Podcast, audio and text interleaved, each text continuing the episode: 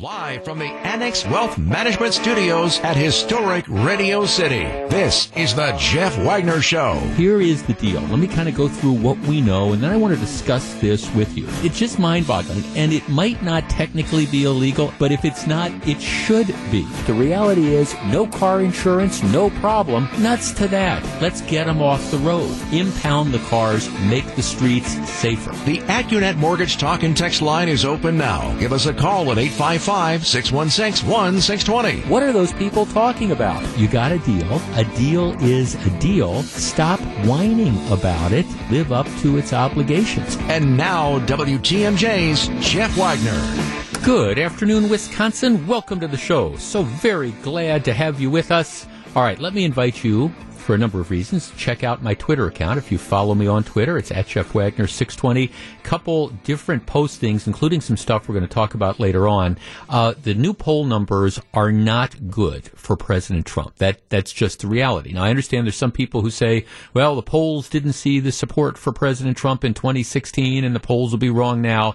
Um, he's behind by double digits and in most of the polls, and that's not good. George Will, remember George Will, conservative columnist? He's out with an opinion piece in the Washington Post. Um, well, essentially, he says the nation is in a downward spiral and is being, quote, his words, not mine, administered by a gangster regime.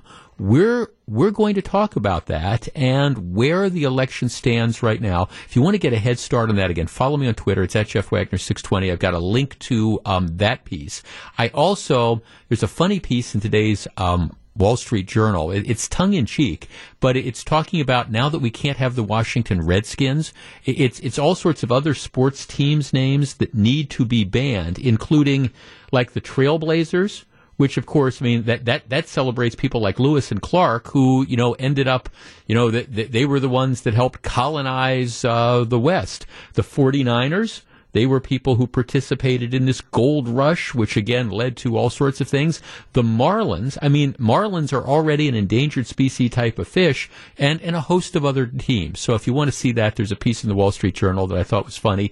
And in addition, over the last couple days, we've been singling out some callers who I've I've described as Wilburys, and and that's a good thing. You want to be a Wilbury. The Wilburys were, of course, the super group of, of musicians. It really was a super group. Tom Petty, George Harrison, the former Beatle, the late Roy Orbison, um, uh, Jeff Lynne from ELO. Uh, uh, Bob Dylan. It was truly a super group, and the story always used to be, okay, are you, you know, are you, are you good? Or are you great? Are you good enough to be a Wilbury? There's a segment on the TV show uh, Billions from Showtime, which actually kind of explains the whole theory, and I've got a link to that. Um, interestingly, the TV show Billions, as far as the TV show goes, that's not a Wilbury. I mean, Breaking Bad was a Wilbury. The Sopranos was a Wilbury. Billions, not so much so. But anyhow, it's an interesting little clip, and it kind of explains what it's like and what it means to be a Wilbury. So if you want to follow me again on Twitter, it's at Jeff Wagner620. I've got a link to that. So check that all out. All right. Let's get started. Um, COVID 19, coronavirus cases are, are spiking all over the country. And there's, there's lots of different reasons for that. I, I think you know, some people think we reopened too early what I think's happened is you have, I think, largely some, some younger people, and you can find younger how you want, who, who think they're invulnerable, and they, they've just rushed back into bars, they, they've rushed into house parties, they've rushed into social settings, and they've ended up getting sick. Now, there, there are some exceptions to this, and I'll be the first to acknowledge that. But for example, in Wisconsin, even though we've seen an increase in the number of COVID cases, we really haven't seen a dramatic increase in the number of deaths or hospitalizations. And I, I think that's because the people who are tending to get sick right now are, are disproportionately people like under the age of 30 who when they get sick they, they tend not to have as severe reactions and need hospitalizations or die now of course the, the that doesn't mean that that's not going to happen. You could have that outlier. And of course, the concern is that you live in a multi generational family. You're 23 years old. You go out to the wild party. You get exposed. You come back, and then you know you're living with grandma and grandpa, and you give it to them. So I mean, it, it's it's a deal. It's a concern. There, there's no question about it. But we're seeing this all across the, the country, um, including in Wisconsin, including in a number of southern states and including in places like Illinois. So what people are trying to do is figure out how do we deal with this? The mayor of Chicago, who is a train wreck in so many different respects. If if you if, if there was anybody that could make you wish for the return of former Chicago Mayor Rahm Emanuel, it's the new mayor, Lori Lightfoot. In any event, now now Chicago has all sorts of problems that we'll get into in a minute, but the, the mayor of Chicago has issued an emergency travel order which essentially requires anyone traveling to anyone traveling to Chicago or returning from somewhere else to Chicago um, has to self isolate for 14 days upon their arrival. And there are a number of states which are listed on on this on this list. They are apparently seriously considering putting Wisconsin on the list. In other words, saying that, you know, given what's going on, and we had, I think, Tuesday there were 964 new cases, Wednesday there were 821. Um, so the mayor of Chicago is saying, well, what we're thinking of doing is we are saying that if you travel from a variety of, st- if you're coming to Chicago from a number of states, and now we're thinking of adding Wisconsin to that list, or you visit those states and then want to come back, you're going to have to quarantine for 14 days. In other words, we don't want you coming to Chicago from Wisconsin because we're afraid that you might bring COVID 19 to the fair city of Chicago. Our number, 855 616 1620. That's the Accunet Mortgage talk and text line. All right if Chicago were to decide to put in an order like that. Now, it's difficult to figure out how you enforce something like this, especially in areas where you're, you're traveling by car. So you've got a lot of Chicago executives who drive to Door County or own property in Lake Geneva or, you know, you fill, fill in the blank. So they're coming up here, they're going back and forth. Matter of fact, the governor of Chicago comes up to Wisconsin on a regular sort of basis. You see him hanging out in Lake Geneva all the time. But in any event, Chicago is thinking of putting in a travel quarantine and including Wisconsin on the list. 855 616 1620. That's the Accunet Mortgage talk and text line. If, if Chicago were to do that, how should Wisconsin respond? Should we respond in kind by saying, okay, fine, you want to come up here? All right, plan to stay for at least two weeks. 855 616 1620. That's the Accunet Mortgage Talk and Text line. And my answer is heck yes. If Chicago really decides that's what they want to do, I think the only appropriate response would be to say, fine, this is going to be the mutual deal. We're going to quarantine you. So all you wealthy folks that are coming up here to, you know, hang out, right, plan on staying for a couple weeks. And by the way, bring your wallets. 855-616-1620. We discuss in a moment. This is Jeff Wagner on WTMJ. 855-616-1620. That's the Accunet Mortgage Talk and Text line. A number of people are saying, how, how does this affect o- O'Hare, which uh, it is, in fact, in this, the city of Chicago. So um, if, if you want to fly out of O'Hare and this order were put into place, would you would you have to quarantine? Now, my, my guess is that's just not practical, and it wouldn't apply to travelers. It would just apply to people that were planning to, you know, stay in in Illinois or at least in the city of Chicago. But but who knows I mean, who knows for sure exactly what that means? Um, people are saying, well, what about if I drive a truck and, and I want to come into Chicago? Um, well, that's the, the answer, I, I, think, is is yes. Starting July 6th, Lightfoot ordered, that's the mayor, ordered people traveling into Chicago to spend 14 days quarantined if they were coming from spending more than 24 hours. And then there's a whole list of, of states. Now, I, I don't know if there's an exception for essential businesses, but like, at least in principle, let's say that you've got kids that live in Chicago, the Chicago area, and you live up here in Milwaukee, and you want to go down and you want to visit the kids kids for the day, see the grandkids. Yes, her order, if it was in, in effect uh, for Wisconsin, would require you to quarantine for Two weeks. Good luck with that. All right, let's start with Jeff in Fox Point. Jeff, you're on WTMJ. Hey, Jeff. For me, the people of Chicago have absolutely nothing to worry about because I've been successfully quarantining myself from their city for 19 glorious months. Uh, due to the crime, the prices, and the prevalent attitude, and, and that's not going to change anytime soon. Uh, Jeff, by the way, you are a Wilbury as well, as far as callers go. I went to recognize that when you called yesterday. You, sir, are a Wilbury as well, and that's a great point. You just made my month. there, there, you, there you go. Thank, thank, thanks for the call. Yeah, you are a Wilbur. You're, Jeff is one of our regular callers as well. It's great. But uh, yeah, I mean, I, it's funny he was talking about crime because I, I, have in my hands the story, and we, have been talking about just the the level of, of, out of control crime in the city of Chicago. Okay, this is from uh, well about four days ago. Headline: Five shot in Humboldt Park after argument, physical fight, and another child, 14, was among 23 people shot in Chicago overnight.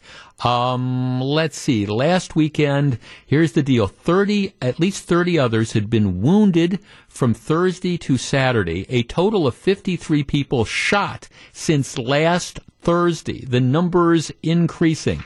and, okay, so this does raise the question: Why in God's green earth would anybody want to go to Chicago in the first place? But you know, my, I guess part of my comment to the mayor would be, hey, hey, mayor, you know, before you start worrying about whether somebody from I don't know Oshkosh, Wisconsin, would need to be quarantined for two weeks if they want to visit their kids in downtown Chicago, maybe maybe you should try to get a hold of the fact that you've got children that are being shot on a regular basis in what is quickly becoming the murder capital of the United States.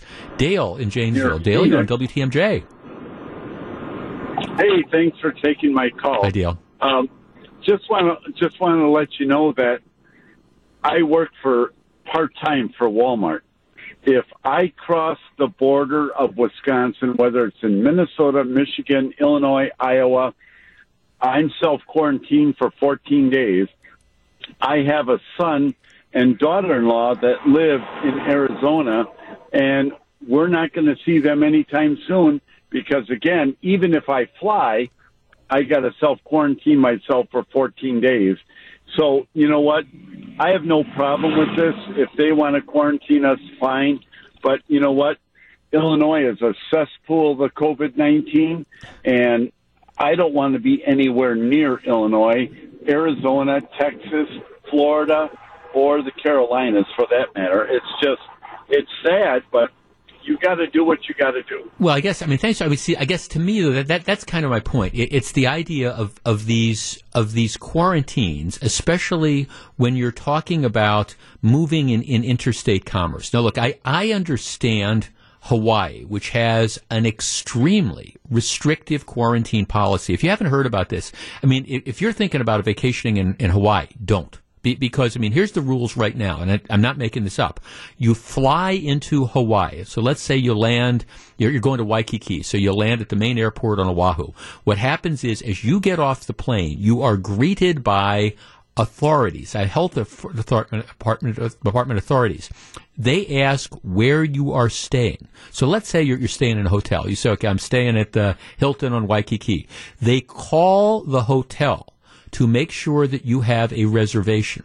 When you go to the hotel, and you check in, you are given a room key, but the room key is only good for one use. In other words, it gets you into the room. If you leave the room, you have to go down to the desk and explain where you went and, and justify that for them to give you another key. So you, they effectively force you to quarantine for that two weeks. If you're visiting Let's say you've got relatives or friends. Again, it's the same thing. They take the number and then they call to make sure that you are in fact staying there and then you're expected to self quarantine.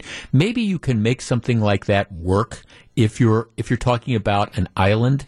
But I mean, seriously, and, and, this is this is where you really want to raise the question too. I mean, seriously, is somebody that's traveling from Oshkosh, or somebody that's traveling from Pleasant Prairie, or somebody that is traveling from La Crosse, or other areas in the state of Wisconsin that you don't have an explosion of COVID nineteen cases? I mean, are, are they really likely to put the good people of Chicago at risk? Or is that person actually much more likely to get hit by stray gunfire on the out of control streets of Chicago? I guess I, I just think this idea of, of let's put up these retaliatory quarantines, especially when people are going back and forth for, for business, doesn't make too much sense to me. But but if it's good for the goose, it's good for the gander. So I mean, I would say, okay, fine. If they decide they want to slap that on us, eh, maybe that's how we should treat Illinois residents. Hey, we're come on up, stay in Door County, visit Lake Geneva, but we expect you to then stay here for a couple weeks, and we also expect you to self quarantine. To me, this is just not practical. I mean, see, here, here's the bottom line: we're losing all common sense with dealing with this situation. Practice social distancing understand that. Don't travel if you don't feel good, understand that. It makes complete sense to me. If you want to think it's it's appropriate to put in an indoor mask requirement, okay, I can even justify that, especially if it's an area where you, have got a COVID nineteen outbreak. But this idea that well, if you have if you dare to drive to Chicago and you want to stay, and you're coming um, again from Madison or from Oshkosh or wherever, we expect you to lock and shelter in place for two weeks. Give me a break. The simple answer is if you're worried about that, just just avoid the city of Chicago. Just like I said this yesterday. If you don't like the mask mandates, for example, that they put in in Milwaukee that I think are extreme, especially the outdoor stuff. It's real simple. If you have a choice, just don't go to the city of Milwaukee. And if, you, the city of Milwaukee thinks it's that necessary to have that kind of an extreme mandate indoors and outdoors, okay, well, okay, maybe that's that's just a further justification for telling people, you know, just just stay away from Milwaukee, stay away from Chicago for the, the time being until this passes. Just say it. This is Jeff Wagner. Jeff Wagner on WTMJ. A number of people are texting me saying, hey, this Milwaukee mask mandate um, somebody, for example, texts, I, have been driving around the city of Milwaukee all day, all morning, and I have not seen one person with a mask on. There have been people walking in and out of restaurants and stores in the third ward with no masks on whatsoever. I could be wrong, but I don't think the mask mandate goes into effect until 1 o'clock. I, I think that's when it takes effect.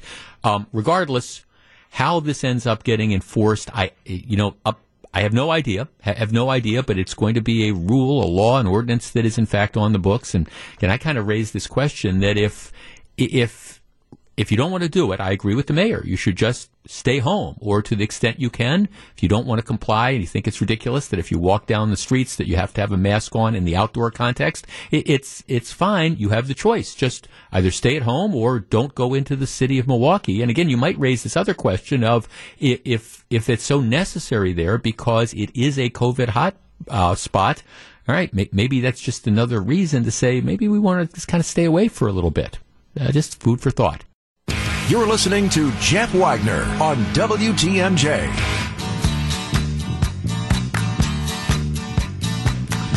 You really do wonder what the end game of of this whole COVID pandemic is. And by that I mean okay, professional baseball is going to try to resume its season at the end of the month. I, I hope I'm wrong. I, I, really do. But I mean, I, I, think there's about a 30% chance that they're going to be able to finish the season. I, think they're start going to start, but I, think it, it's just inevitable that, especially with the travel between cities and things of the like, and, and again, don't ask me if, if Chicago, for example, imposes imposes a quarantine. Don't ask me how that, that fits in if you've got the Brewers, for example, traveling to Chicago, can't and they're going to stay there for a couple days. They they can't very well. The team can't very well quarantine for two weeks. But I, I so again, I don't know how that all, is all going to work.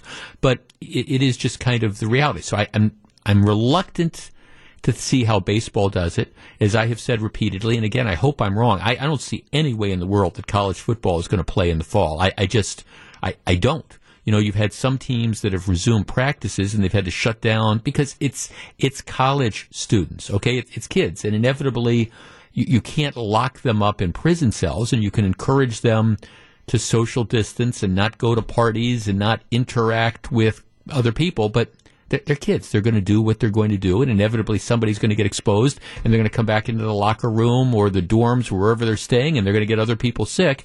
And, and even though the, the chances of bad outcomes aren't necessarily that great, you're still you're going to have the thing spread. So I don't see any way you're going to get a college football season.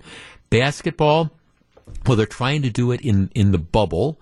Maybe that'll work, maybe it won't. But again, you know, if you've got these pro athletes that decide they want to go and visit, I don't, I don't know, visit downtown Orlando, what, what are you going to do? How are you going to keep them locked up for a couple months? And inevitably, if somebody goes out, there, there's a chance that they're going to get exposed and then they're going to give it to everybody else. So I'm skeptical as to, you know, how all this stuff is going to work.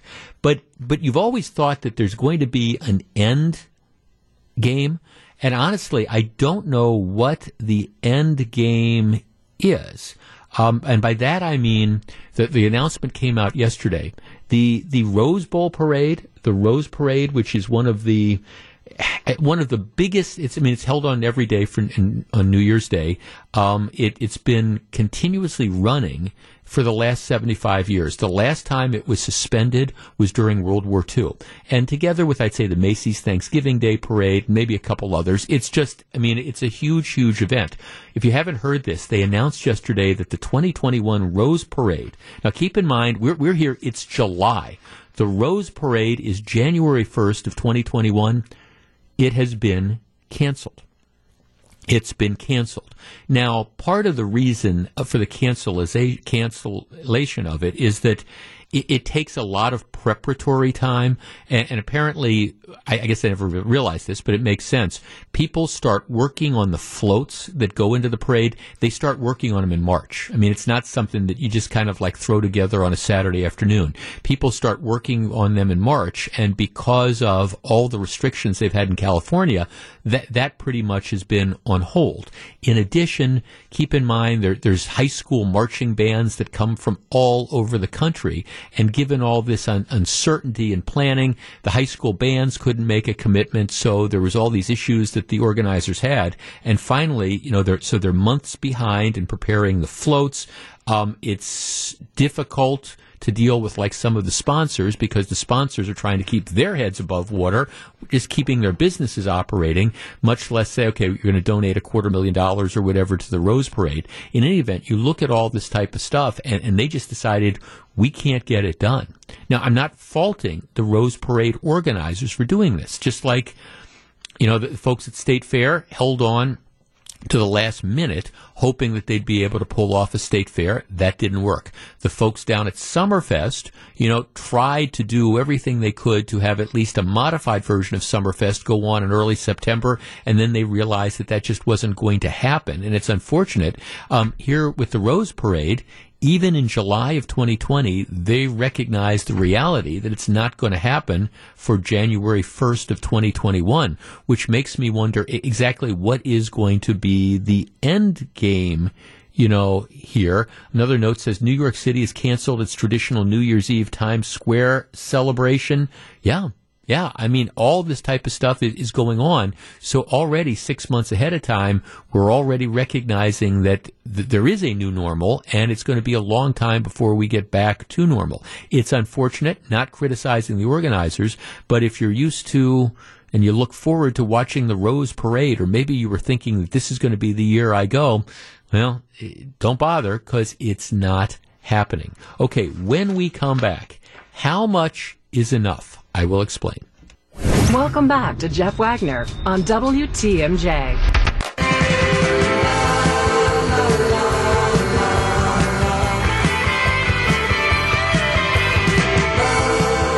who's producing the show today and always. I, I get I get distracted during these breaks because I see stuff that, that just that just catches my attention. Now you're uh, you're you're getting ready to make an honest woman of Mrs. Grew, and you guys are going to get married sometime soon, right? Uh, yeah, yeah, September 12th. We're just right. under two months away. Outstanding. Um, are, are you guys thinking of buying a house at any time in the near future? Uh, no. Okay, no. All right. No. Well, I, I, the reason I mention this is because if you were thinking about buying a house, now, now is the time to do it. The, the 30 year mortgage rate, which is the most the most common, the most typical rate that people take out when they're they're buying homes. Um, the 30-year mortgage rate, 2.98 percent. So that that's I mean, assuming what does Brian Wickert say? You know, all the you know all the usual stuff. Now you might have to pay some points and stuff, but it's below three percent, two point eight percent. That's the lowest level in almost fifty years. So two point eight percent. In contrast, the I I bought my first I purchased my first house when uh, let's see, it was uh, 1988. So that's when that's when we, we bought our our. I've only only I've really only lived in two houses. The house I had in Whitefish Bay for 30 years, and then you know the condo I'm in now. Okay, so 2.98 percent is the 30 year mortgage. Okay, if you were to buy a house today, in 1988, when I bought my house, the 30 year mortgage was like 10 and a half percent like 10.5%. And over 30 years, the difference in payments between 3 per 2.98 and 10.5% is just, it's staggering. It, it's, it is incredible how cheap money is right now. Now there's there's issues with like liquidity and I, I think you know getting this stuff processed and, and, maybe they're they're being tougher on who qualifies for stuff. But it, it is it, it's just stunning. And, and, like I say, I bet you that there's there's people that was mine in 1988. It was like ten and a half percent, and you know as a result it just became unaffordable for a lot of people. We didn't take a 30 year mortgage. I remember what we did was we took a, um, we did one of these, these five year adjustable rates, and I forget what the percentage is, but we, you know, you were locked in for five years at, at a rate much lower than 10%. And the hope was that sometime but in that five year period, the, the rates would go down and you could refinance. And we got lucky, and that's what happened. I, I, I forget I forget what we you know ended up refinancing for, but it was just staggering because I mean ten percent for a thirty year mortgage. Wow, I mean it would just it made it unaffordable for just a lot of people to take out you know loans to buy houses at a ten percent interest rate. Now again, we're facing all sorts of economic problems. But if, if, you're thinking about buying a house, this is the time to do it, at least as far as cheap money goes, because low, what a 50 or 60 year low. So uh, that's that's one of the upsides about what's going on. There's lots of bad sides as well, including the fact if you're an investor, you're you're getting very very little money. You put money into a new CD nowadays, and um, it's it's a little bit better than putting the money under your mattress, but it's really not that much because you know banks aren't paying interest or things like that. All right, boy, two point nine eight percent, couldn't believe it. All right, here is the deal. Um, in the wake, and we have talked about this before, in the wake of the, the pandemic, lots and lots of people lost their jobs, millions of Americans.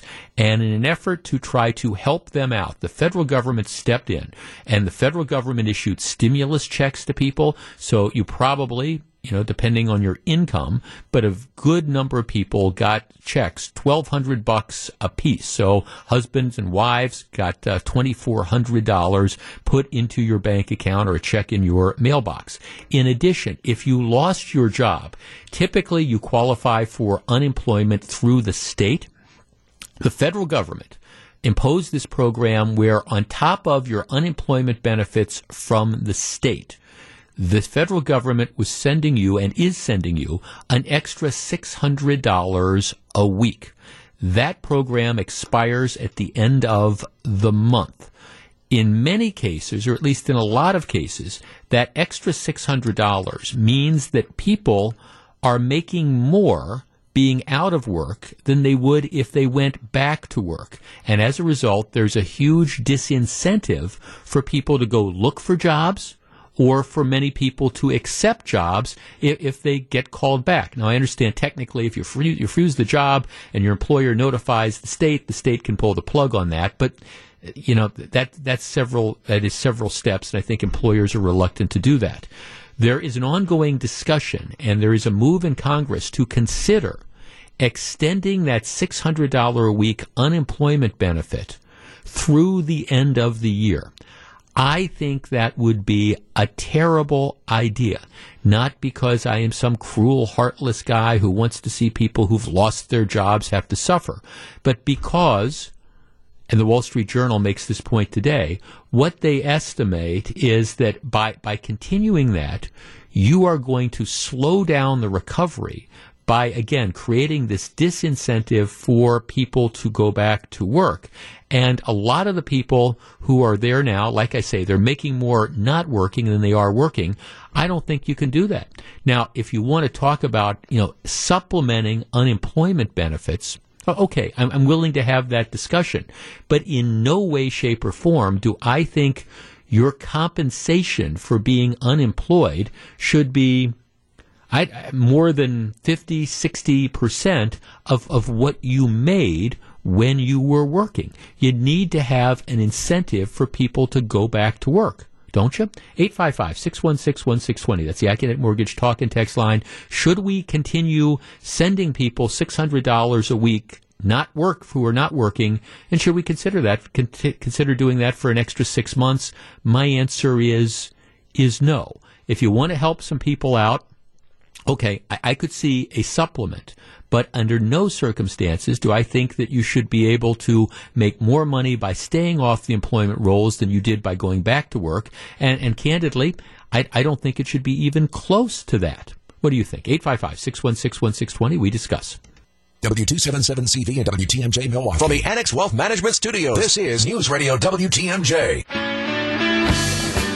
Here's what the Wall Street Journal says today in their editorial. The Congressional Budget Office recently found that extending the $600 a week benefit until January 31st, 2021 would mean that roughly, get this, five out of every six recipients would receive benefits that exceeded the weekly amounts they could expect to earn from work during those six months. In other words, five out of six recipients by the time you put together the state unemployment and add 600 bucks will be making more money by not working than working.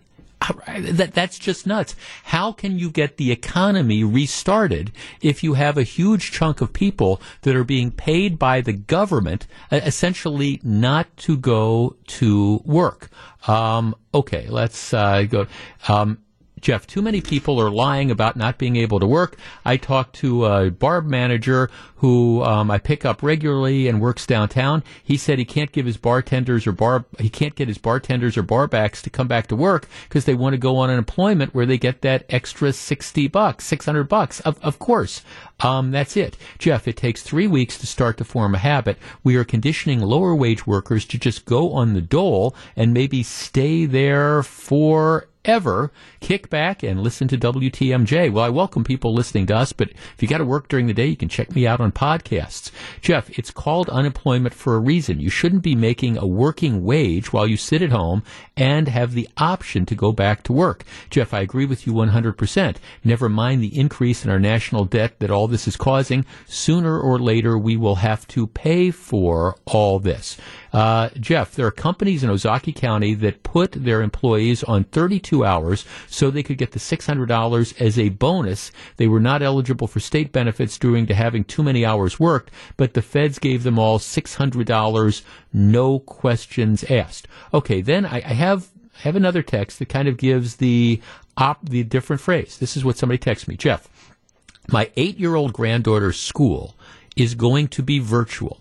My daughter can't go back to work and leave her home alone. Yes, they need the extra unemployment money.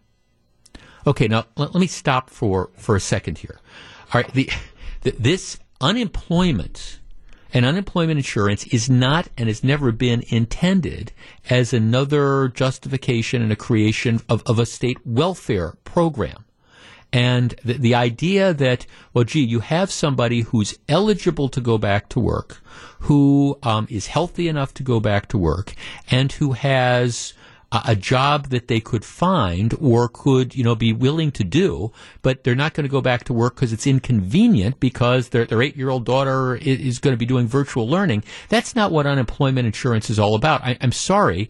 And the federal government should not be subsidizing that sort of, of thing.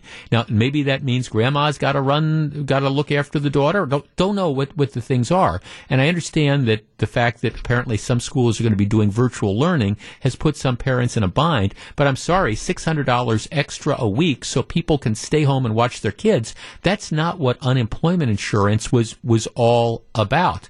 Um, you know, there are people out there that think that this is kind of a political ploy because as if people don't want to go back to work and look for jobs, the unemployment numbers are going to continue to be high if we've disincentivized employment. And then when people vote in November, you know, you vote the economy. And if you say, hey, look, look, you've got unemployment around 10%, uh, but if a lot of it's just because people simply aren't looking for jobs, that's something that maybe you hold against the current administration. I, I don't know if it's all that Machiavellian. I do know, though, that you can't you absolutely can't create a system where people can stay home and get paid more for being at home than they are if they're able to work and if there is a job available for them. You just can't have a system like that. And that's where we are now. Now, like I say, if you want to fashion something where all right, you could get a percentage of your income and, and maybe there's an extra supplement. I, I,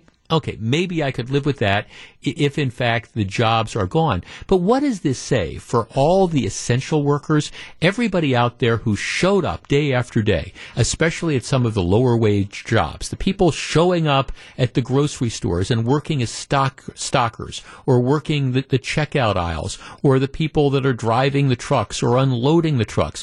What does it say to all those people who have worked at lower, comparatively lower wages during this whole pandemic as essential workers haven't been laid off, and you see people who are making maybe more money than you made, and they're not working. It's just not a fair system, period. Live from the Annex Wealth Management Studios at historic Radio City, this is the Jeff Wagner Show.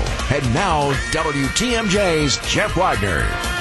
Good afternoon, Wisconsin. Welcome back to the show. Just a couple quickly, I've been swamped with texts from our discussion of do you continue the the, the six hundred dollar payment, and I, my answer is you just can't it, unless you want to guarantee that you're going to suppress the economy. You you just can't continue to send out six hundred dollar a week checks because we have created a disincentive for people to go back to work. Um, here's the text, Jeff. I work for an employment agency. Prior to COVID, getting someone to take a job at twelve dollars an hour was difficult.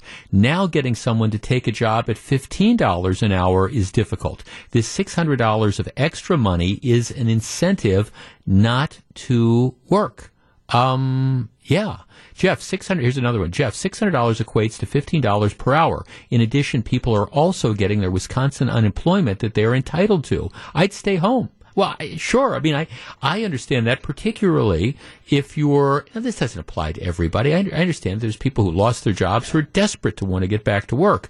But the, I mean, the reality is, if if you're if you're in an industry or you're doing a job that you're not that excited about, okay, I love what I do. It is a blessing. I love that they pay me to do what I do, but not everybody is like that. So if you're in a job that you uh, don't like and you know it's even close. I mean, if the difference is an extra hundred bucks a week, let's say that even with all these different benefits, you, you don't make more than, than you made sitting at home. Still, but if it's something you don't necessarily like to do, okay, you know you're, you're willing to give up that extra hundred dollars to not have to work and be able to stay home and listen to the radio and watch TV and go out and bicycle ride or, or all those things. It's just this weird thing that we have set up, and if we're going to try to get the economy back to work and people back to work, what we have to do is do away with disincentives for not having to work. There, you know, there there is a parallel. I've been doing this long enough to remember the parallel. Back in well, the, the last major recession that we had, like 2007, 2008, 2009, unemployment benefits are typically six months. That that's how because they're, they're, supposed to be a transitory thing. The general thinking is unemployment benefits are there to kind of tide you over between jobs. They're they're not they're, they're not a hammock that you re- recline in for the rest of your life. Well, what happened in 2007, 2008, 2009, you will recall, is that uh, the economy cratered and, and there just were not jobs. So what happened is states started increasing that amount of time that you could collect unemployment. And so it went from six months to depending on what the state was to a year to a year and a half, etc. And you know what they found? What they found was that after the unemployment benefits started to get ready to expire, that's when people, that's when the job, people started going back to work. In other words, and I'm, I'm not even calling them malingerers. That was the term some people used. That's not my term, but they just kind of made the decision that, hey, as long as I can make as much or almost as much money by, by staying home and watching TV, why would I go back to work, particularly if you're going back to work in a job that you don't particularly in, enjoy or a job that's hard to do, etc., etc. And then once the unemployment benefits went away, miraculously, lots of people decided, well, I, I better go back to work. I, we're we're going to be in a situation like that if we don't again, do away with disincentives for not having to work. Okay, I want to completely and totally switch gears. I seriously wonder whether some of the things that we are doing to combat the spread of coronavirus make sense. And, and I've been arguing since the beginning that what we need to do is we need to tailor our response to, to what the problem is. For example, I thought it was an overreaction to shut down all the businesses in the state except for essential businesses. I continue to believe that that was correct. To me, the question should have been, all right, it is by allowing this business to stay open, are we substantially contributing to the spread of COVID-19? By allowing that dog groomer who comes into contact with almost nobody or a handful of people during the day, by allowing her to stay in business, uh, okay, did that really lead, would that have really led to the spread of COVID 19? And of course, the answer is no. Would allowing that small jewelry store that maybe has 10 or 15 customers a day coming through it, would that have led to the spread of COVID 19? Uh, no especially when you, you, can have hundreds of people pouring into a Walmart or a Costco or whatever. I, I, also think it makes sense to look at stuff on a regional basis. A statewide order never made any sense to me because you had areas you had pockets, like the city of Milwaukee, for example, that, that have been COVID hotbeds since the beginning. You've had other areas that have been not unaffected, but certainly not been affected to that extent. And so this one size fits all approach never made any sense to me. In that same vein, since we have quote unquote reopened, and we've seen these spikes. What do we know about the spikes? Well, number one, we know it, it's it's younger people as driving driving the numbers. People that are are going out, people that are not not just going out to bars and restaurants, but people that are going to, to the parties, that are socializing. It, it's the you know the, the, frat house sort of mentality, and, and, they're getting sick. And at some point in time, I mean, the biggest worry is not just that they've gotten sick, but that they're going to bring it home to their parents or their grandparents.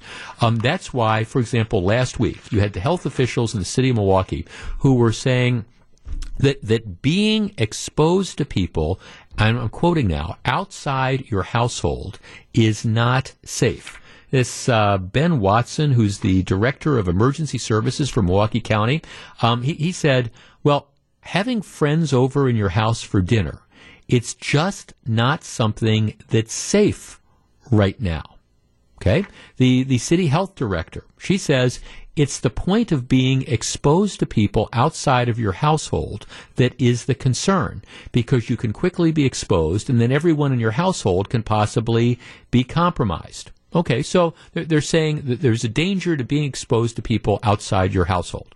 Now, there's always going to be some of that because, you know, you have to go to work and do things like that. But one of the areas that they trace the spread of COVID-19 to, they say it's not the protests, because that was outside, you know that. So even though we're going to make you wear masks now, they're you know, but that's okay. We're going to do that. We're going to have those outside rules. One of the areas that I think pretty much everybody agrees has led to the spike, particularly among younger people, is bars. You have people who are going back to the bars. They're socializing. In many cases, they're inside. So you've got that going on. They're inside for long periods of time. You can't you can't drink with a mask on. I mean, that's, that's just kind of the reality. It's sort of like the restaurants. You can wear your mask till you get to the table, but then once you get to the table, you got to take that mask down. For bars, it's the same thing. When you're sitting in those bars, you know, you, you have to have the mask down. So to the extent that the masks stop it, well, uh, you, you got your mask down. That's just the reality because you can't drink while you're in the, while you're in the bars. All right, we're talking about all these different rules, but the city of Milwaukee thus far has even though they're telling you, and I'm quoting now, that it's um, you know that you that it's not safe to be exposed to people outside of your household, and that having friends over in your house for dinner is just not something that's safe to do. They're still allowing people to go to bars. All right, our number, 855-616-1620. That's the Accunet Mortgage talk and text line. Does this make any sense? I, I mean, if we're going to try to tailor responses to figuring out what can we do to stop the spread of COVID-19, does it make sense to say we're still going to allow bars to be open? Because the reality is you're going to be in there. You're not going to be wearing a mask while you're drinking in bars. I mean, is is this something that we should consider doing? Now, my answer is is no, but I, I, hear from a lot of people all the time who uh, essentially think that we've been just irresponsible in general. Um, we need to have masks everywhere, inside, outside, walking your dog pretty much by yourself at two o'clock in the morning. Well, my question is then, does it make sense to allow bars to continue to be open? Because you know what's going to happen is people are going to be in there. Um, you can try to practice social distancing, but again, good luck with that. There's alcohol involved. Chances are you're going to be around for hours. And by the way, if you look at some of the outbreaks that we've seen, it, it clearly, across the country at least, is traced to to cocktail lounges and bars.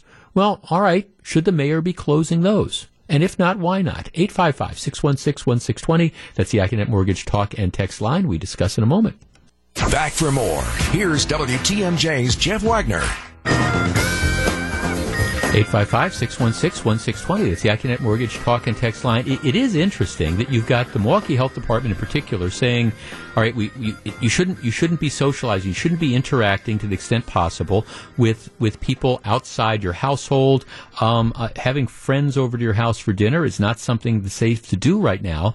But but yet we're, we're not closing down the bars. And I, am not arguing for it, but I'm arguing, does that make any sense? I, I mean, if, if we're telling people don't socialize, and yet we're, we're leaving the, the bars open where you're not going to be wearing your masks. I mean, is, should, should we consider doing that? Now, again, my, my answer is, is no. I think that we can perhaps put some more limits on, on the bars to spread people out.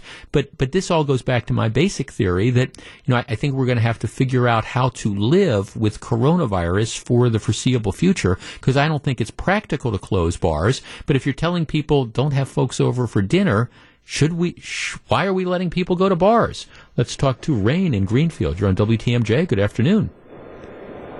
Hey, thanks Hi. for having me. Sure.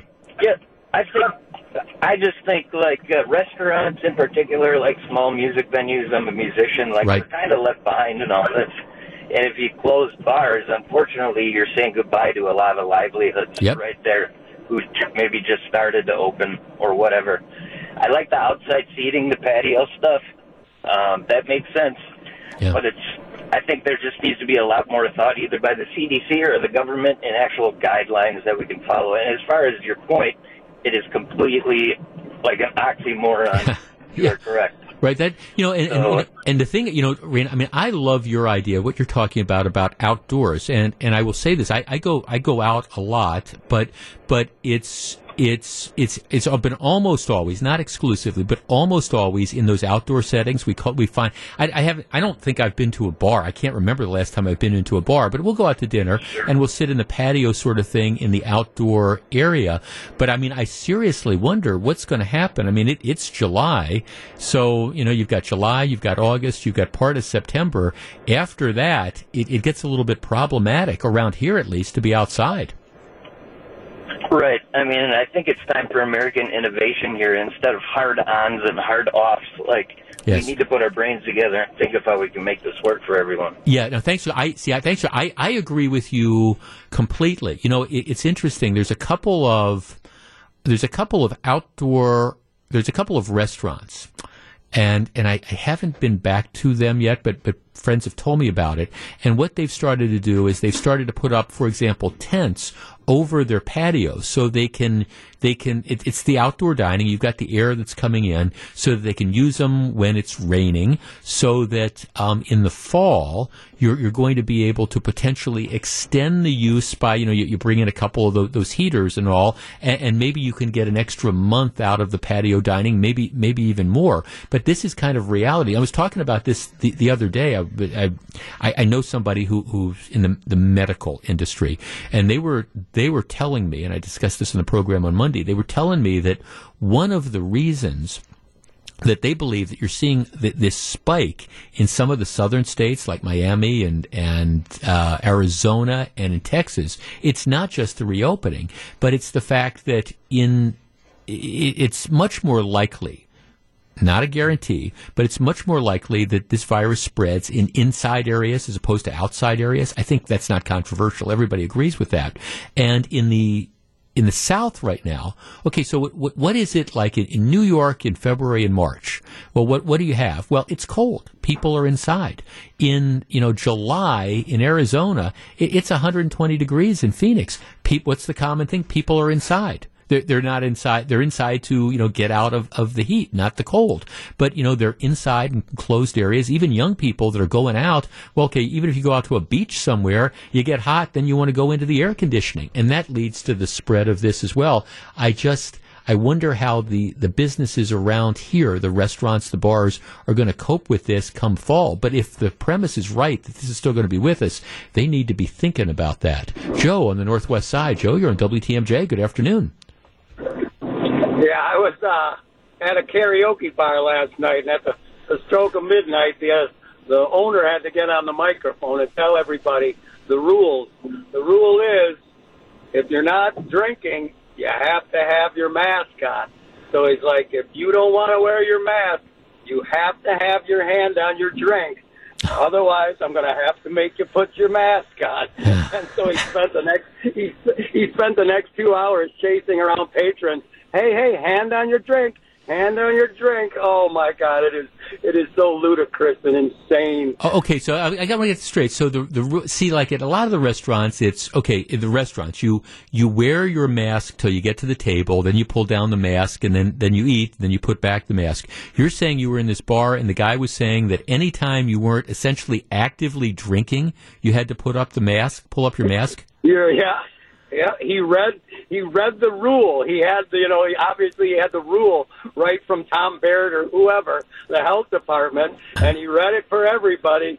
If you are not actively drinking, your your mask must be on. So he's like, as long as your hand is on your drink, I'm not gonna I'm not gonna make right. you wear your mask. Right. I I Oh my God, John! I mean, I'm sitting there. Who's going? I mean, as a practical matter, who, who's going to forget what I just said about even the discussion of whether you should close bars? That will close bars because who in their right mind is going to go and hey, hey, Joe, let you and I meet for a beer, and I'll wear my mask and I'll pull it down when I take a sip, and then I'm going to pull it back up again.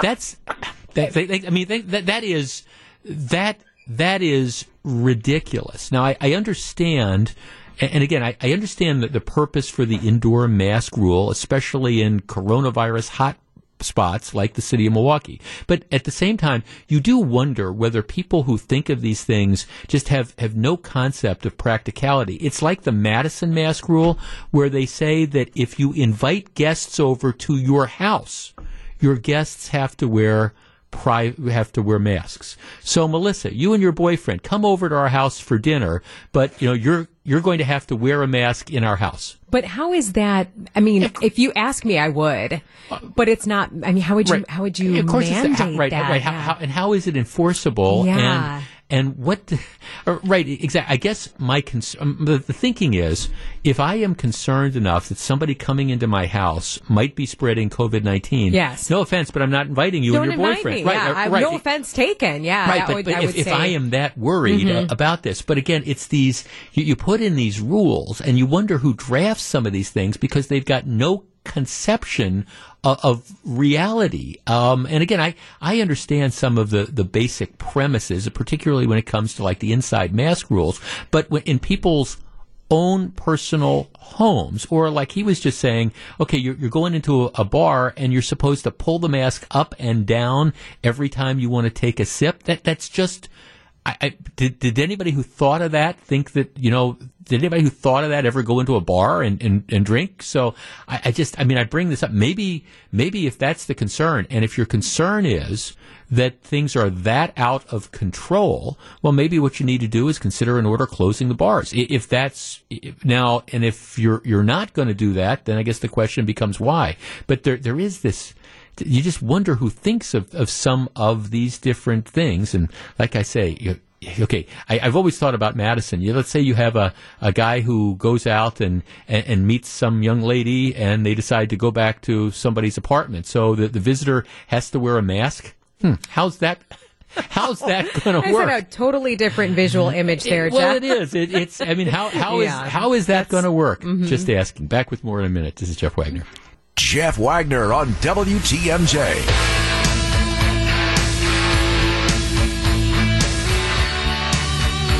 So very glad to have you with us. Okay, so so Target has announced that they are going to impose in all their stores nationwide, they are going to impose a, a mask requirement. If you go to shop at Target, you got to wear a mask. Okay. Um, that announcement came a day after Walmart and Kohl's announced that, that they were going to impose a mask requirement. Okay. And, and I've argued um, I, I, think it, it's appropriate for businesses to make that decision, and then you know people can have to decide, make the decision as to whether they want to patronize the place or not. But they certainly have the right to do it. But the reason Target is doing this is that they apparently believe that in order to prevent the spread of coronavirus, this is an important step that, that they need to take. Okay, that, that's all well and good. Here's what my question is about this. All right. Today is July 16th. Target is announcing this mask policy is going to go into effect August 1st. Uh, essentially two and a half weeks. I mean, and I guess I, am sitting there, I'm thinking, okay, if, if we've decided that this is something that is important to the safety of the general public, all right, I don't have that debate. All right, why, why do you wait two and a half weeks? I mean, why do you wait until, you know, August 1st? Why don't you roll it now? Maybe it takes a day or two to, to gear up. For example, Walmart and Kohl's said that they were going to do it effective Monday, so they gave like like four or five days notice. Target is saying a couple weeks a couple weeks. Now, I mean, they, they also say they're going to provide disposable masks at store entrances. So, I mean, maybe the argument is we, we need a couple weeks to get these, the, these disposable masks. But I guess to me that doesn't make any sense because obviously this would have been a decision that you would have thought you would have been considering. And again, I'm not criticizing them. They have every right to do it. I'm just thinking, okay, if, if this is such an important public safety thing that you got to do it, why would you wait a few weeks to do it? Even in the city of Milwaukee, Barrett signs the, the very, very invasive and extensive mask ordinance inside and outside. He signs it Tuesday. It goes into effect. I think it's just gone into effect in the last 40 minutes or so. Okay. But at least the idea is we believe this is important. We're putting it into effect now. Target's waiting a couple weeks. Hmm. All right. If you think the world may be going crazy, I have the absolute perfect, at least in my opinion, example of that. Now, we, we all understand that nowadays we're, we're very, very concerned with social justice issues, and we, we've got the Washington Redskins. They've got to change their name. They can't be the Redskins any longer. And you've got Confederate statues that are being torn down, and you've got people that think in Wauwatosa, for example, that you can't have elementary schools named after George Washington and Thomas Jefferson. And on Bascom Hill, you've got to take down the statue of Abraham Lincoln we we we, we understand that you know there, there's all that stuff that's going on, and we need to be more socially conscious. I I cannot make this story up. All right, think of think of your house. Right, I, I want you to have th- this image of your house, and let's say you live in a home that has. Okay, Gru, I'm going to give you this quiz. All right, I know you're not a homeowner, but I I don't think this is too tough. Uh, imagine you live in a home and the home has three different bedrooms. All right? There are like the two bedrooms. Uh, okay, I'll, I'll, think about the, the place I live now. Upstairs, there are two bedrooms. One is a bedroom that we use for guests. The other bedroom that we have is, is converted into my office. On the first floor, there is the large bedroom where my wife and I sleep. Next to the large bedroom on the first floor, there is the largest bathroom in the home, which is connected to the large main bedroom. Okay? What is that bedroom on the first floor of my home or in anybody else's home? What is that bedroom called? Uh, they're typically called a, a master bedroom, master bathroom. The master. All right. Take 10 bucks out of petty cash. That is why. You are exactly right. It, it's, it is the master bedroom, right? When I say master bedroom to you, you think of exactly that. In, in, your home, you think of, okay, this is the principal bedroom. It's probably the biggest bedroom. It's probably, you know, if you got kids, it's where like mom and dad sleep. Okay. It is the master bedroom for the house. And the bathroom that's attached to it is the master bathroom. Well, maybe not for long. I, I swear, I am not making this up. All right, Houston, Houston, Texas. The Houston Association of Realtors has dropped the word master from its listing. They have decided that um, this is necessary because the word master has become unpopular wait for it, due to its slavery connotation. And so they will no longer describe the master bedroom as the master bedroom. It will now be referred to as the primary bedroom. All right? Well, it doesn't stop with Houston. All right. Um, a number of other communities, including Louisville and other places, are now considering dropping the term master from their description. And rather than calling it, and in the case of some of these areas, it, master, the term will be banned, and it will be referred to as the owner's suite.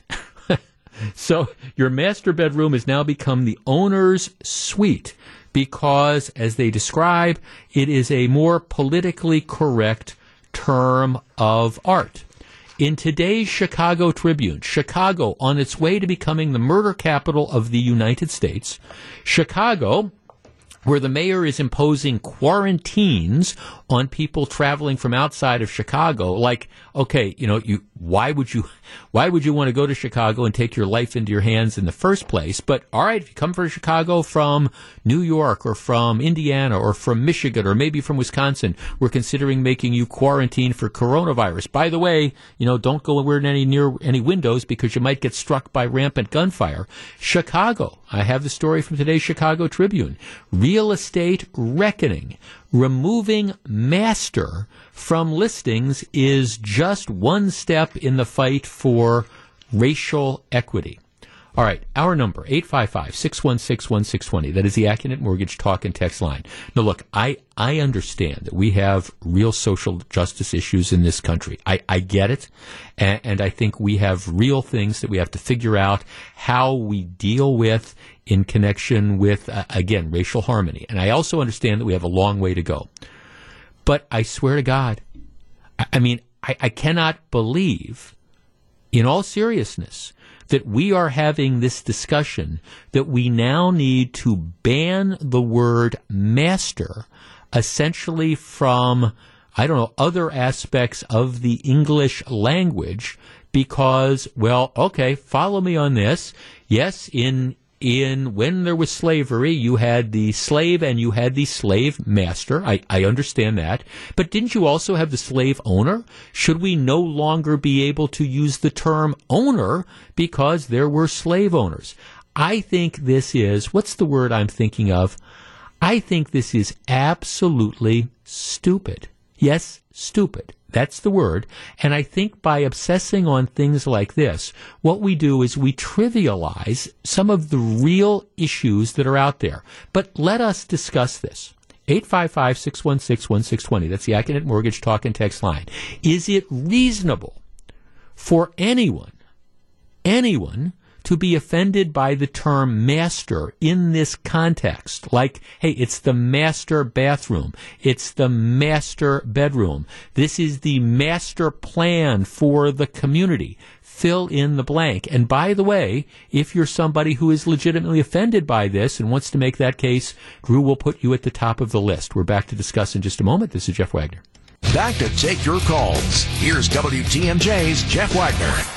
Okay, well, I invited contrary opinions. Here's one of the texts I got. Now, we're talking about, if you're just tuning in, the, the, the, phrase master bedroom, master bathroom is now being banned in several re- communities with regard to real estate because it is viewed as being politically incorrect and offensive because when you go back to slavery, you had masters. So now you, you can't refer to the master bedroom. All right, here's the, here's the text. Of course you don't get it, because you're an old white guy. It's also demeaning to women. Okay, meaning, I guess the implication is that people of color are offended by the term master bedroom, and women, demeaning to women. Demeaning to women because it's a master bedroom. All right, let's start with Margie and Racine. Margie, good afternoon. Good afternoon. Okay, Margie. So first of all, give me first of all. Wait a second. Give, give me the female perspective. Do you find the term master bedroom to be demeaning to your gender? No. of course not, because I'm you're not the crazy. Of my home, and most men realize women is the master of the home anyway. So, and and I don't think that in any way that the context of master in 2020 is master versus slave no. in any way. And I've been looking at real estate for a while, and this has been an ongoing um, suggestion, and they've started uh, modifying actually more than just recently. And but the option is owner's suite and Yeah. owner's you know en suite. So what is the difference between master and owner? Well, you're right, exactly, me, because there we- is no difference. It's the same context. If you're offended by master, you would be affect, offended by owner. So I- either one is fine. Well, well, well, exactly, indicate- because there's there's no there there is nobody in this this place we live, the real world, who could reasonably be offended by the term master bedroom. I mean, because it, it's I don't know about you, but I don't live on a plantation. I mean, you know, most of us don't live on plantations. You know, the master bedroom is understood to be the primary bedroom. And thanks call. I appreciate it. Well, I'm, I'm glad I, I, I, I did I did I am curious about that female perspective because I, I we wouldn't want to offend you know women either. I, I I see you hear this stuff and, and you just don't even think about it. That there's actually people out there who think about these things and, and then want to act on them. Uh, Jeff, in computer hardware, you might have two drives installed. The primary one used to be called the master drive and the secondary one was called the slave drive. When we went to more PC terms, um, p- uh, people initially had the same reaction as you do now about the bedroom names. Uh, they got over it. Well, I don't know. Will master craftsmen have new titles? Well, that, that's right. You know, how about a master's degree? Can you get a master's degree now without having an association with slavery? How about everybody out there, the master plumbers or the master electricians? I mean, re- really, is is this what we need to do to advance our society's talk about racial justice? Does anybody seriously think, oh, he just said masters, it's the master bedroom, it's the master suite. Oh my gosh, that means we're being offensive to one group or another. Jay in Whitefish Bay. Jay, you're on WTMJ. Hey, Jeff, thanks for having me on. And sure. you just hit the nail on the head with uh, the idea that racial justice is not furthered by actions such as these. I think that this is just another instance of people on the political left overplaying their hands, trying to look virtuous. Yeah. And it alienates independent voters. You know, I, I when I first saw the stories about the master bedroom matriculating on the internet, I actually did some research into it because I, I thought it was such a ridiculous premise. And the first time that the term master bedroom was used was in a Sears home catalog in the 20th century. So it has no relationship with slavery whatsoever, not even some sort of explicit relationship like the uh, engineering, uh, you know, names the, the previous texter was, was talking about. Right, right, exactly. Somebody just texted me saying, "Well, it's not the term bedroom; it's the term master." To which my I get it. I I, I understand that apparently in, in 2020 you cannot use this word master because, well, gee, you know, you had slave masters in the, the 1600s or the early 1700s. Okay, that word has evolved way beyond slave masters, for goodness sakes. I, yeah, exactly. And I think if you if you look at the history of racial justice too, this is a, a cyclical occurrence where people kind of latch on to these meaningless yes. nomenclature or, or lexicon ideas where they just want to purge words from the vocabulary. And like you say, it does nothing to advance right. the cause of racial justice, and in fact, it just alienates independence. It, well, exactly. Th- thanks for the call, Jay. By the way, Jay, as a caller, you are a Wilbury as well, my friend. That's my compliment. Okay. Take care. That, that, that great. He makes just an absolutely great, great point there. It it doesn't accomplish anything, and most reasonable people look at this and say, "Well, well, this is a word, and, and it's it's not a word that has offensive connotations to it at all. It is a word which is descriptive. Now, maybe you know, when, when we use the term in conjunction with the discussion of slavery, we, we understand that to be a slave master was a bad thing.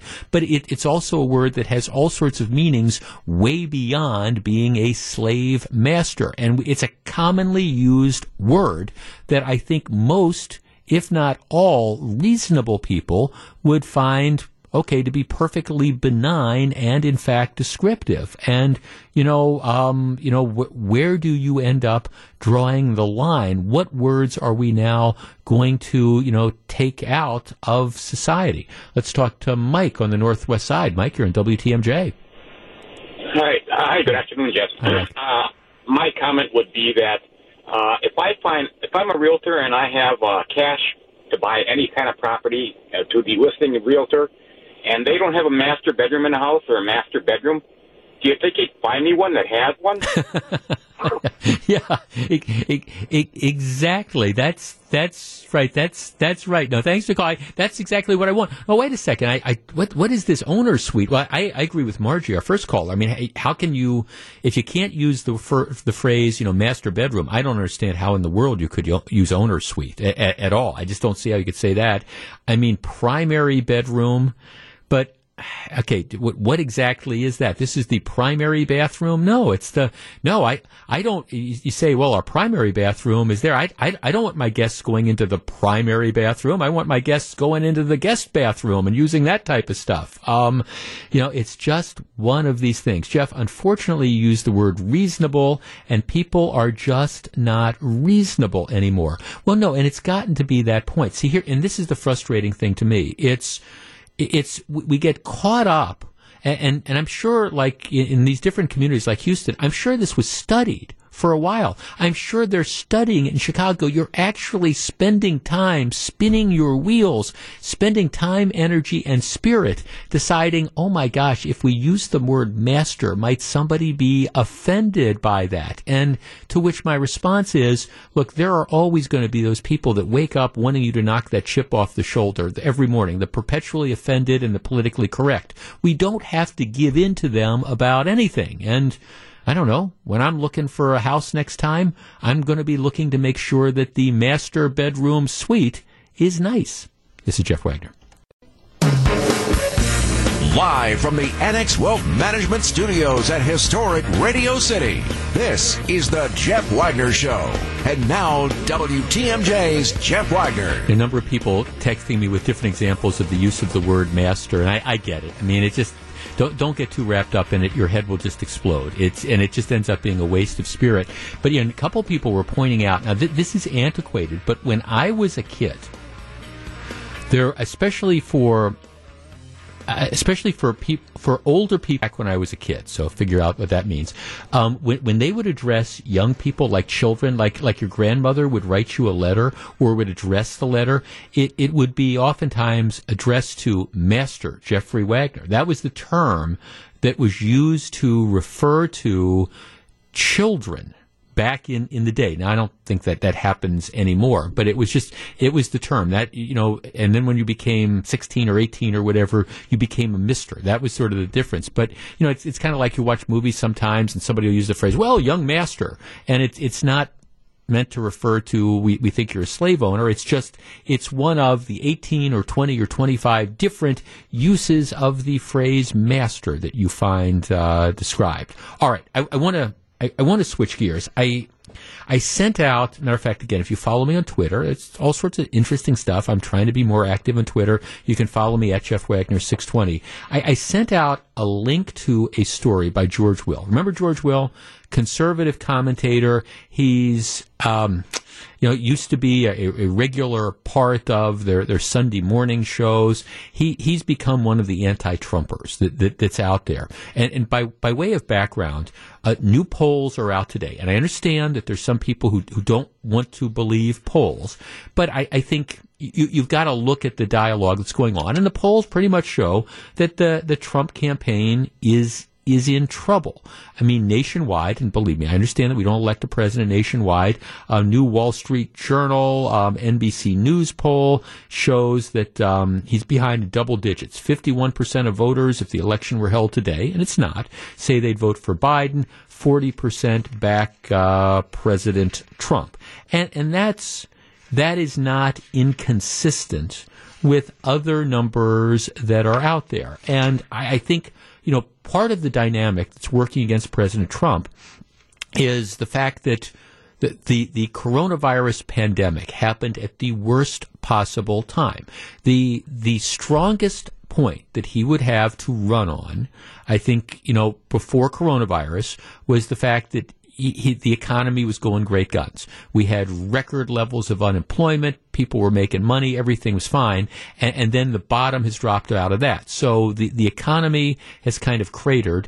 And I, I don't know what any president would have done. I, I think candidly, a lot of the criticism of President Trump about handling the coronavirus, I, I, don't think it would have been any different. Um, had it, I don't think that what Trump did would have necessarily been any different than what any other president would have done. Arguably, maybe other presidents would have been more, oh, empathetic, because let's face it, Donald Trump is not a particularly empathetic sort of guy. But but at the end of the day, as far as you know, and people say, well, if you had done this, you know, a week earlier, two weeks earlier, this would have happened. I, I don't know that it would have changed anything materially. But because everybody is on their last nerve about the whole coronavirus pandemic. It, the, guy in charge gets blamed for it. So fair or not, you know, President Trump is carrying that along around the, the economy while showing signs that it might come back. It's it, the reality is it's not going to come back for a while until we dig our way out of the, the COVID-19 thing. And then you've got all the social justice stuff that, that's going on. So President Trump is running into severe headwinds. All right. And against that back, and, if you don't think that's the case, I'm, I, am not. Do am I?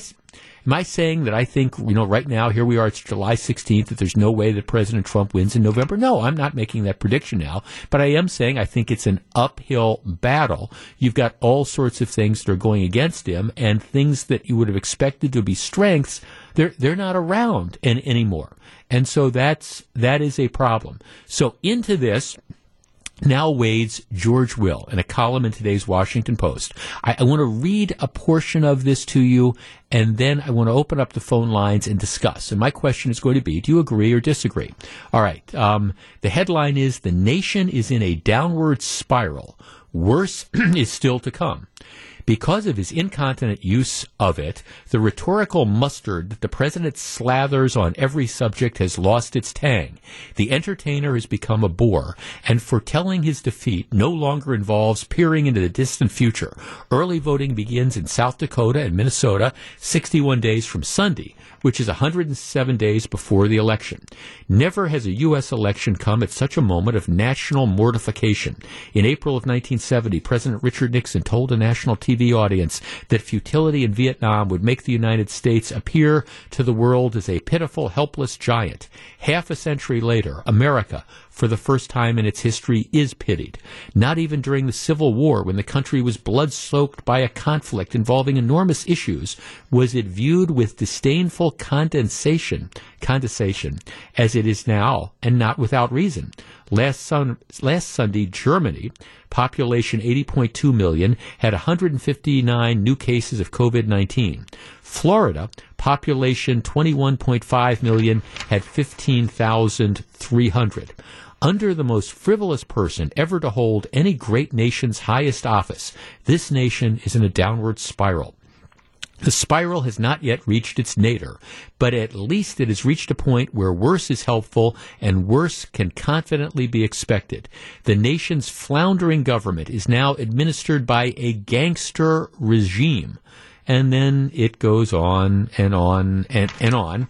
And um, I, I guess it concludes with the the notion that we are in a national decline, that the reason for that national decline is uh, again the president, and um, that there's essentially that th- this election is over. All right, our number 855-616-1620. That is the Accunet Mortgage talk and text line. Are we in fact a, a nation in a downward spiral? Is the worst still to come? 855 616 1620. That is the Accunet Mortgage talk and text line. And I guess I, I, I, read stuff like this, and, and I understand that there's people who loathe the president. I get that. I understand that we are facing perhaps unprecedented sort of, of trials in this country. And I understand that as well. But nation in a downward spiral worse yet to come, I'm not willing to go that far. And, and I guess I, I think I guess one of the things that I think is so great about this country is that historically we have faced different adversities and we have always managed to overcome. And you know, we, we have pendulum swings from, you know, the political left to the political right. But at the end of the day, I think this is a great country. And at least I, for one, regardless of whether it's President Obama or President Trump or President Biden or President Clinton or President Bush, I, for one, have always been proud to be an American. And I refuse to acknowledge this idea that we're on a downward spiral. What do you think? We discuss in just a moment. This is Jeff Wagner. Back to take your calls. Here's WTMJ's Jeff Wagner. 855 616 1620. Let's talk to Dave in Green Bay. Dave, good afternoon. Hi, Jeff. Thanks for taking my call. Sure. Um, you know, the the news media that we have today is so slanted. I mean, if people can't see that, I'm an interstate truck driver. I've been an interstate truck driver for 40 years. So, I mean, I, I, I'm out and about all across the country here. And I really think uh, Trump's going to win. I, I do not believe that we're the country's falling apart. I think we do have a, uh, people out there that want to, you know, virtually dig up the founding fathers and burn them in a pile. But uh, I, I, I was in Beaverton, Ohio, the other day, filling up my truck on my way back to Green Bay, and I was talking to a couple black guys. They're not on board with Biden. They're not on board with what's going on.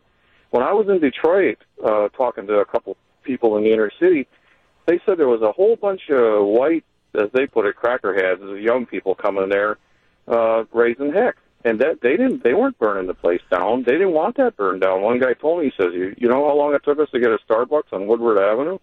And and he says these white kids were going up, smashing the windows. He said we had to stop them. Well, you know, I think you know, it's. I, in, I think the, well, Dave, thanks for. I mean, I, look, I, I think it's.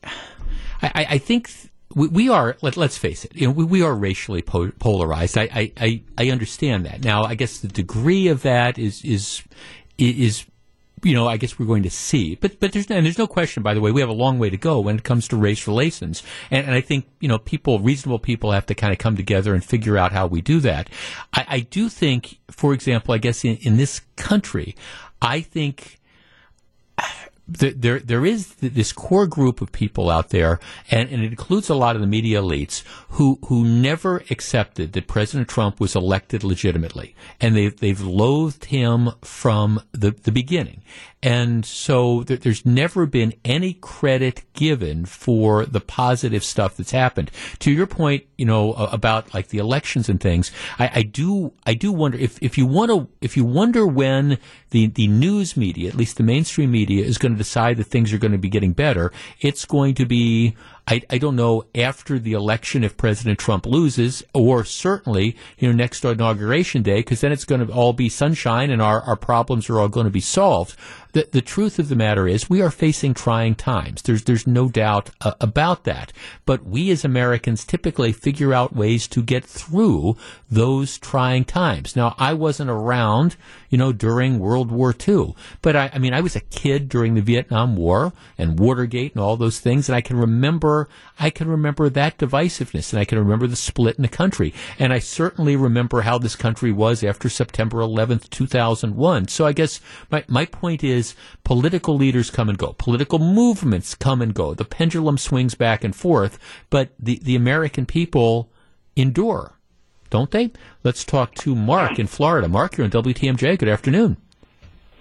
Hey, Jeff. Um, yeah, I appreciate take, you taking my sure. phone call. Um, I used to be, work in a profession very similar to your last caller. I traveled a lot of the United States, spent all but my last seven or eight months um, as a native Wisconsinite, 25 miles west of Milwaukee, except for my time in the military. Long story short, I totally agree with your last caller. we are being fed a bill of goods, okay, by, like you just said, some national media elites that for some reason, maybe because President Trump calls them out, maybe because they call them a full, full media, we're being sold a bill of goods that everything I can see in my friends is not occurring in reality. Most of the people I talk to know that the United States was not in a downward spiral, and I would have to wonder on what planet George Will lived for three and a half years before two and a half, three months ago when the Chinese virus attacked the world, and it's not their first virus. I would like to know what planet he was on because every economic, most social indicators, most people I talked to in churches said America is coming back. Mm-hmm. We are happy. We have all time low African American unemployment. All time low. Lowest African, teenage African American unemployment since they started keeping records. Asian unemployment, if you want to segregate our society by looking at it that way. Latino unemployment, all time lows. People, and if you remember this, Jeff, employers all over America since President Trump has been president, they can't find enough employees. People were putting money back yep. in the bank. And then, and then you have right, Mark. Right, exactly, Mark. Thanks, thanks for calling. Well, you you did. I mean, the, there's no question that the the economy was going great guns. You were looking at record unemployment, and, and then comes coronavirus, which I guess here's one of the things I, have always I've, over the last couple of years. It has been I, have always had a nuanced view of the president, and if you're a regular listener, you know that because sometimes when I criticize things he does, I, I get all these texts from people saying, "Go work for MSNBC," and if I, I, applaud things he does, well, then it's oh, you're just nothing but a conservative shill, etc., etc. And, and the truth is, it's it's just like President Obama, and just like President Bush before him, and just like President Clinton before him, and the list goes on and on. It, it's a nuanced view, and and one of the things that I think is a little bit disappointing to me is that we've we've lost our ability to appreciate nuance. It's got to be all you know, black and white, one side, and by that I mean one side, one side of an issue or another side, and, and you can't find common ground. So you've got the never Trumpers out there who cannot acknowledge that there's anything that the president's done in the last three and a half years that have, might have been positive. The flip side is you have some folks on the Trump uh, who are fans of President Trump who have completely drank the Kool Aid and they can't acknowledge that well maybe he shouldn't have been tweeting or maybe this wasn't the appropriate response, or maybe we needed empathy in this situation. And and there's no there's no divide. I guess my there's no common ground at all. My only point is I continue to believe that America is a great country. Do we have problems? Yes. Can we get better? Yes. Do we need to do things that are better? A- absolutely. But I reject this idea that oh the worst is still to come. It's a downward spiral all those different things. I don't know what's going to happen in the election. I think it's going to be interesting. Clearly, if the election were held tomorrow, I'm here to tell you I think President Trump would lose and he would lose resoundingly. The election is not going to be held tomorrow, though. What's going to happen is you're going to have, just like in 2016, you're going to have Republican voters who might be showing up as being a little bit ambivalent now, they're, they're going to come home, I think. Will they come home in enough numbers to offset the enthusiasm of the people who want to vote him out? I, I, I don't know. What is the country going to look like four months from now when we go to the election? I don't know. And, and actually, as Will points out, it's actually sooner than that because you know, in what about two months, you got some states that start the early voting. So it's a dynamic situation. If I had to bet today, I'd say he doesn't get reelected. But but the election isn't today. Bottom line is whether President Trump wins or whether Joe Biden wins or whether Kanye West wins, it, it doesn't change the notion that America, I don't, I don't think we want to be poor mouthing the country in general. We need to recognize that yes, we have challenges and yes, the spread of COVID-19 among young people is not a good thing and you need to get it under control, but, but we will. We will. Just hang in there. This is Jeff Wagner.